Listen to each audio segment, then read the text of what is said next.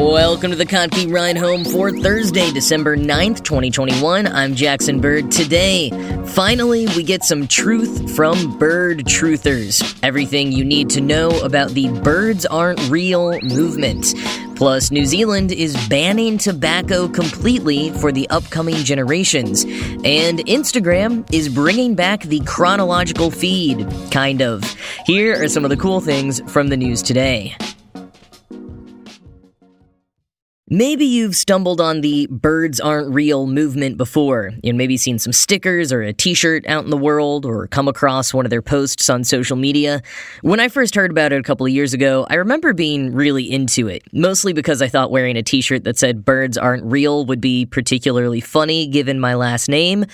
I didn't really get it though. Like, I read through everything on their website and felt like they were probably joking, but on the off chance that they weren't, I didn't really want to support them by buying and wearing a t shirt. I also kind of felt like I must be missing something. You know, like everyone else knew who they were and what it was all about. I kept a tab to their website open in my browser for ages, always meaning to investigate further. Here's some of how they describe their movement on their website. Quote, the Birds Aren't Real movement exists to spread awareness that the U.S. government genocided over 12 billion birds from 1959 to 2001 and replaced these birds with surveillance drone replicas, which still watch us every day. Once a preventative cause, our initial goal was to stop the forced extinction of real birds. Unfortunately, this was unsuccessful, and the government has since replaced every living bird with robotic replicas. Now, our movement's prerogative is to make everyone aware of this fact. The term birds aren't real refers to biological birds no longer existing on United States soil. To simplify, birds no longer exist in the U.S. as a biological life form. Thus, birds aren't real. End quote. Now, that may sound completely bonkers to you. Perhaps you're doubting how it could possibly be true. I mean, what about eggs?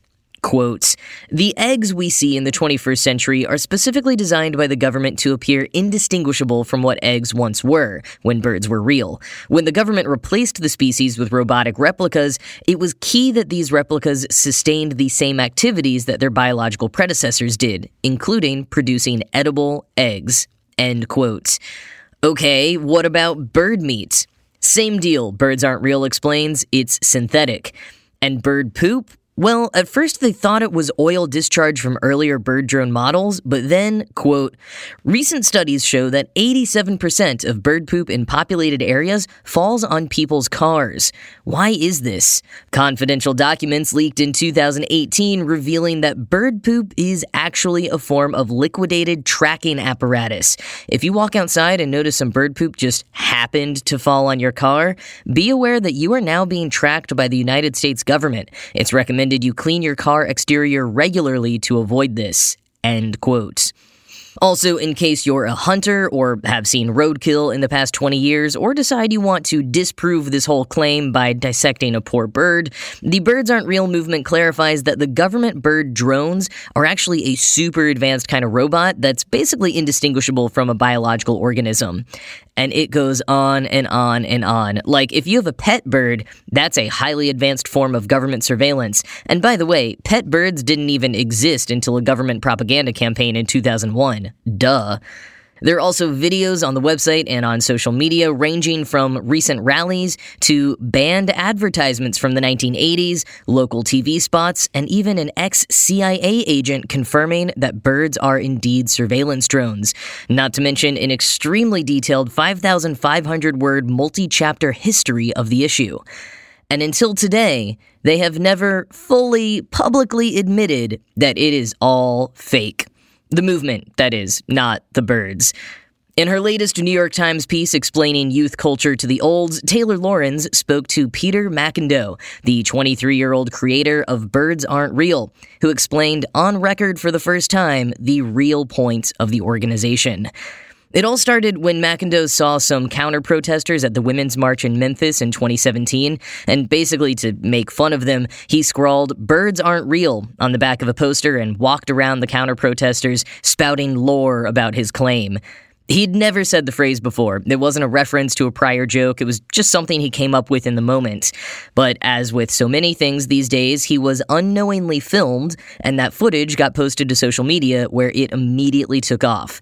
And not just online, birds aren't real graffiti and homemade stickers started showing up at nearby high schools. McIndoe had somehow really hit on something, so he and his friend Connor Gaydos decided to lean into it. They came up with that fake 5,500 word history, photoshopped some images, images and documents to go along with it, and eventually escalated it enough to start being interviewed by local media. That video of an ex CIA agent confirming the theory, that was a hired actor. But another video of McIndoe explaining the avian genocide to bewildered Channel 3 WREG anchors is 100% real. Although it does seem like McIndoe might have tipped them off about it being a ruse prior to the interview. Once McIndoe and Gaydos started selling merch, they also started making enough money to commit to the stunt full time.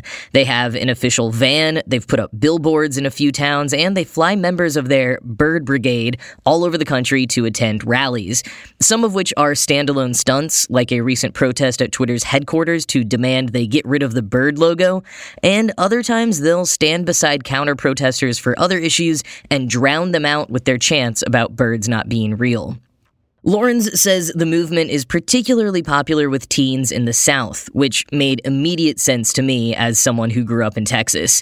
When I was in high school, my friends and I formed a satirical club that we insisted we were serious about.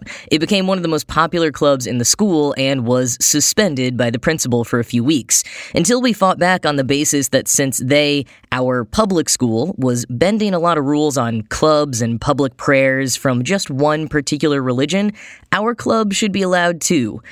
And that whole idea was a little bit our motivation for starting the club to begin with. Not completely consciously, but, you know, we were teenagers starting to work out our own opinions on the world from within a highly restrictive culture. And we're starting to rebel in ways that were sometimes goofy. You know, a way of feeling like we were sticking it to the man while also having some harmless fun.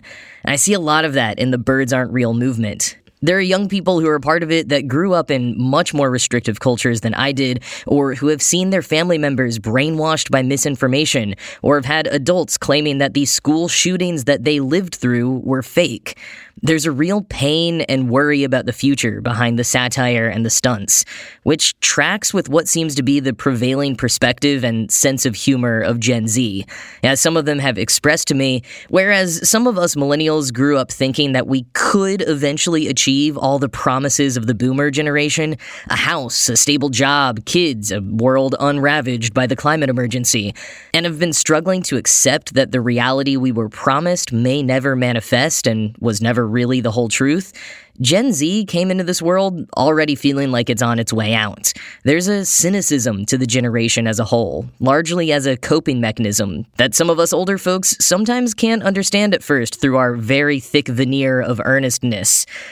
Now, I'm making a lot of generalizations here, of course, but from conversations with people across the generations and reading way too many think pieces about generational divides, the fact that hordes of Gen Zers have turned their pain and fear into an intricately crafted satirical stunt makes perfect sense to me and to Joshua Citarella, an independent researcher of internet culture and online radicalization in youth, who told the New York Times, in reference to any potential dangers of birds aren't real being taken seriously or causing other harm, quote, you have to weigh the potential negative effects with any of this stuff, but in this case, it's so extremely small.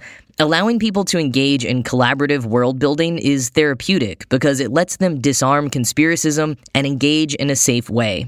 End quote. And fighting back against misinformation, and even as Lorenz accurately described it, cosplaying conspiracy theorists as a form of coping and critiquing, is exactly what McIndoe and the rest of the Bird Brigade are trying to do. McIndoe told Lorenz in the Times, quote, Dealing in the world of misinformation for the past few years, we've been really conscious of the line we walk. The idea is meant to be so preposterous, but we make sure nothing we're saying is too realistic. That's a consideration with coming out of character. Birds Aren't Real is not a shallow satire of conspiracies from the outside, it is from the deep inside. A lot of people in our generation feel the lunacy in all this, and Birds Aren't Real has been a way for people to process that. End quote. McIndoe, for his part, grew up in what Lorenz describes as a deeply conservative and religious community, with seven siblings in Ohio and then rural Arkansas. He was homeschooled and, quote, taught that evolution was a massive brainwashing plan by the Democrats and Obama was the Antichrist, end quote. It was only when he discovered YouTube creators like Phil DeFranco and current event discussions on Reddit that he started learning more about the rest of the world and questioning what he'd been taught by his family. And as a side note here, there is a huge section of TikTok made up of people just like McIndoe. All kinds of late teens and early 20s folks who have broken away from insular, sometimes abusive communities they were raised in and are experiencing parts of the world for the first time, working toward degrees and sharing the trauma they're still dealing with from how they were raised. They're finding communities of support from others with similar experiences on TikTok, just like others, or even some of those same folks, are finding that same support and catharsis through Birds Aren't Real. One Bird Brigade member, Hatho Ship, described it as, quote, Most conspiracy theories are fueled by hate or distrust or one powerful leader, but this is about finding an outlet for our pain. End quote. And as McIndoe says, quote, everything we've done with Birds Aren't Real is made to make sure it doesn't tip into where it could have a negative end result on the world. It's a safe space for people to come together and process the conspiracy takeover of America. It's a way to laugh at the madness rather than be overcome by it. End quote.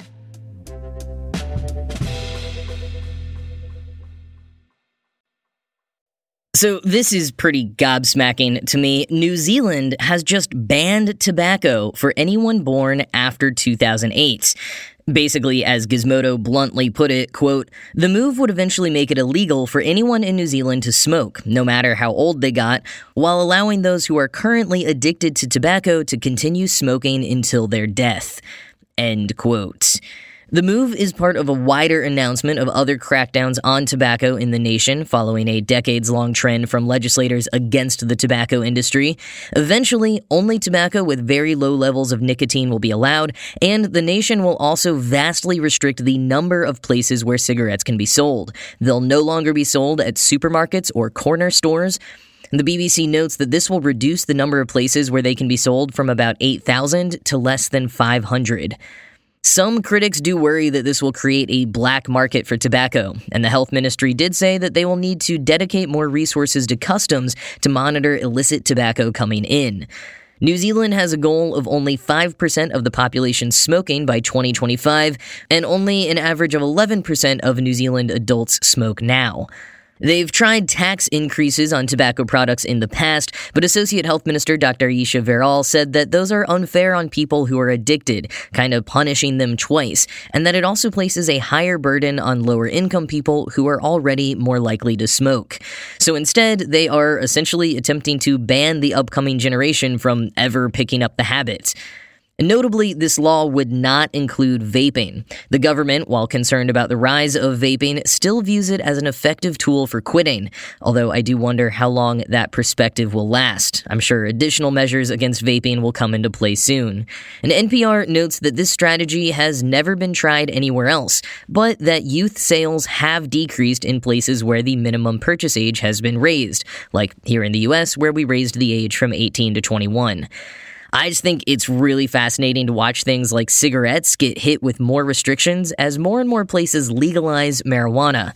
I mean, it makes sense, it's just pretty wild to watch happen in real time.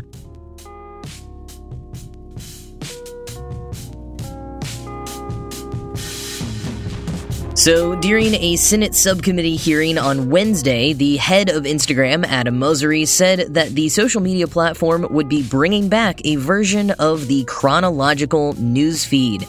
It would be one of multiple options for viewing the feed that Instagram is working on rolling out to users in the new year, so not something forced on users, just one of multiple options. The current algorithmic feed has been largely disliked by users since it was introduced five years ago. It shows posts based on how much you engage with other content from accounts, and more recently also includes recommended posts from accounts you don't even follow. And unlike Twitter and other platforms that also introduced algorithmic feeds around the same time, Instagram has never offered an option for switching back. And while many, like myself, found ourselves using Instagram less and less ever since the algorithm algorithmic feed was implemented, you know, to the point where I might get about five posts down a couple times a month max these days, I think most people have just gotten used to it, actively like it, only look at stories or reels, or never knew any different.